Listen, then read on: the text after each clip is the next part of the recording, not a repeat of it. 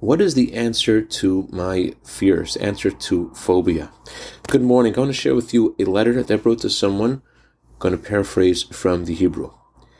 I received your request for a blessing for this friend of yours, and you write in your letter how she is suffering from a certain kind of fear.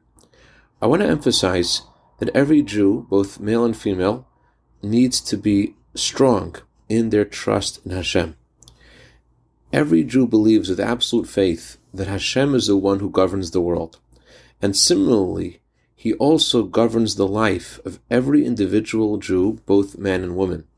And since it's certain that Hashem is good, certainly he leads every individual for good. And because we are under his sovereignty and providence, divine providence, there's nothing to be afraid of. As King David writes in Psalms, I will not fear evil because you are with me. And this statement, you are with me, applies to every single Jew. I hope that God will show your friend in a clear way a enhancement of her personal circumstances so that she could share good news.